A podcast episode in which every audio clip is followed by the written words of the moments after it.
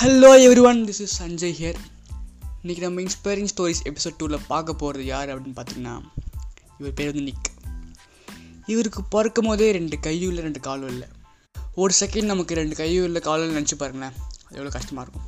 ஆனால் இவருக்கு பிறக்கும் போதே ரெண்டு கையும் இல்லை ரெண்டு காலும் இல்லை இவர் பிறந்த உடனே இவர் அம்மா கூட இவர் பார்க்குறதுக்கு விருப்பப்படல.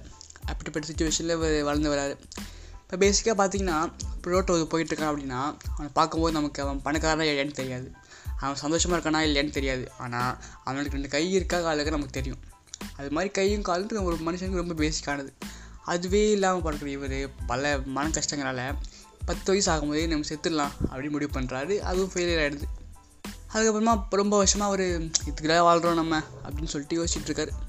சுச்சுவேஷனில் ஒரு நாள் அவர் ஆர்டிக்கலில் இவரை போலவே ரெண்டு கையும் காலும் இல்லாத பற்றி படிக்கிறாரு.